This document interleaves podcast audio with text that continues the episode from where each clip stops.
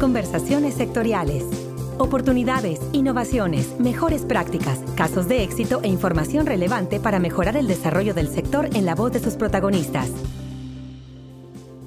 Derivado del convenio de colaboración que mantiene FIRA con la Fundación Alemana de Cajas de Ahorro para la Cooperación Internacional y que permite, entre otras acciones, desarrollar las capacidades financieras de los productores del sector agroalimentario, a partir del mes de octubre del presente año se realiza en FIRA la demostración y capacitación de una interesante herramienta de educación financiera denominada como simulador agropecuario para fortalecer los procesos de toma de decisiones en los empresarios de pequeñas fincas. De manera que esta semana contamos con la presencia de Enrique Peñaranda, director del proyecto AgroFintech de la Fundación de Cajas de Ahorro para la Cooperación Internacional, quien nos va a comentar acerca del uso, las características y beneficios de este simulador agropecuario. Enrique, bienvenido a Conversaciones Sectoriales de FIRA. Muchas gracias, muy contento de estar con ustedes. Enrique, para quienes nos escuchan no solo al interior de FIRA, sino también a través de nuestras redes sociales, empecemos primero comentando cuál es el interés de la Fundación por capacitar a productores rurales en el uso de herramientas como son estos simuladores. Este proyecto busca fortalecer los servicios financieros en las zonas rurales. En la lógica del pequeño productor vimos en su momento como un elemento clave fomentar el desarrollo de habilidades para los pequeños productores agropecuarios y ahí es cuando nace esta idea de generar un simulador diseñado entendiendo las necesidades de estas personas. ¿Qué es un simulador? ¿Cómo, cómo funciona? El simulador es una herramienta que eh, nuestra organización ya la administra desde hace muchos años. Tenemos simuladores de ahorro, tenemos simuladores para microempresarios y en este caso se diseñó uno para los pequeños productores agropecuarios. El diseño fue hecho por una empresa que es reconocida a nivel mundial que se llama BTS, que son de Suecia y se tardó prácticamente un año en diseñarlo.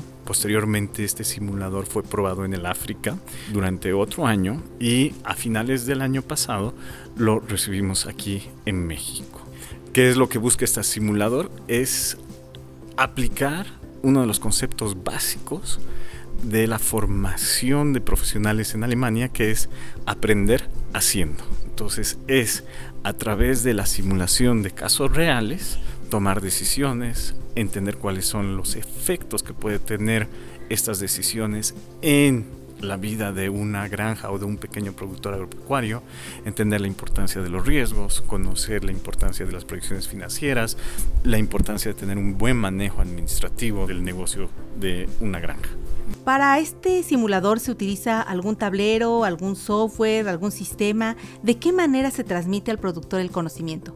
Yo diría que se hace de una manera muy divertida. Es un juego, es un tablero de mesa donde se hacen equipos y hay una competencia entre los equipos. Una competencia inteligente, por supuesto, sana, donde lo que se busca es que las decisiones que vayan tomando generen escenarios diferentes. Entonces, cada equipo va a terminar con resultados muy diferentes. No es una competencia de quién gana o quién no, sino es más bien de, de ver quién comprende o no mejor las diferentes situaciones a las que se ven expuestos al jugar en este tablero de mesa. El tablero y el simulador puede ser utilizado por aquellas personas que quieren, uno, aprender a manejar un pequeño negocio agropecuario, una granja, o aquellos que quieren mejorar sus técnicas de, administración de granjas. Entonces, son elementos tanto de administración financiera y un poco de administración productiva muy, muy, muy leves. Son conceptos muy básicos donde la idea es que podamos vertir al participante los conceptos mínimos necesarios para asegurar una correcta administración del, del negocio agropecuario. Nos comentabas que esta herramienta ha sido probada en África, pero ¿Qué experiencias previas se tienen en América Latina y sobre todo qué resultados se han obtenido con este tipo de metodologías de, juegos en la parte de la educación financiera? Bueno, en el caso del simulador de agronegocios tenemos la suerte de que en América Latina el primer país donde se implementa es México.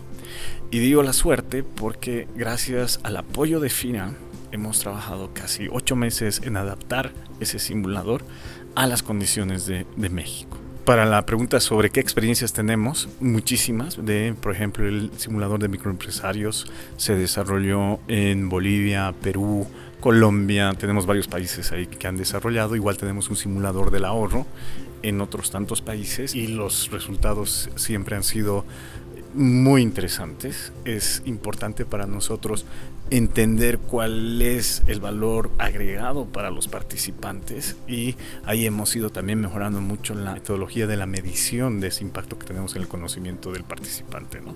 Por supuesto son elementos de aprendizaje que lo que busca también es ser replicado y que a través de la réplica esos aprendizajes no se vayan a perder en el tiempo.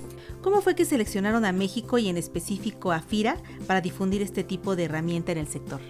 Como tenemos mucho tiempo trabajando en México, pudimos hacer una solicitud de un proyecto al gobierno alemán.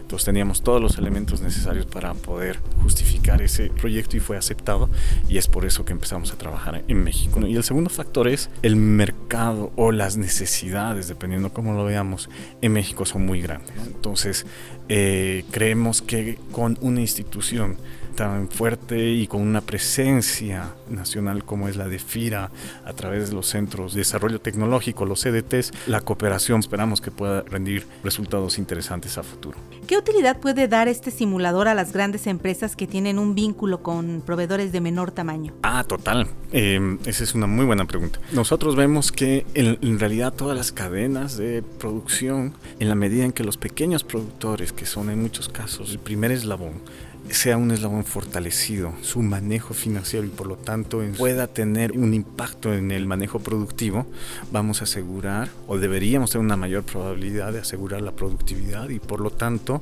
tener una sostenibilidad en esas cadenas productivas. ¿no? Entonces, sí, grandes empresas que deseen impartir estas herramientas de capacitación a pequeños productores es una excelente oportunidad. Y por último, Enrique, ¿dónde pueden acudir otros productores y empresarios interesados en recibir este tipo de capacitación tan innovadora? En este momento estamos trabajando con FIRA para expandir esta capacitación a todos los CDTs.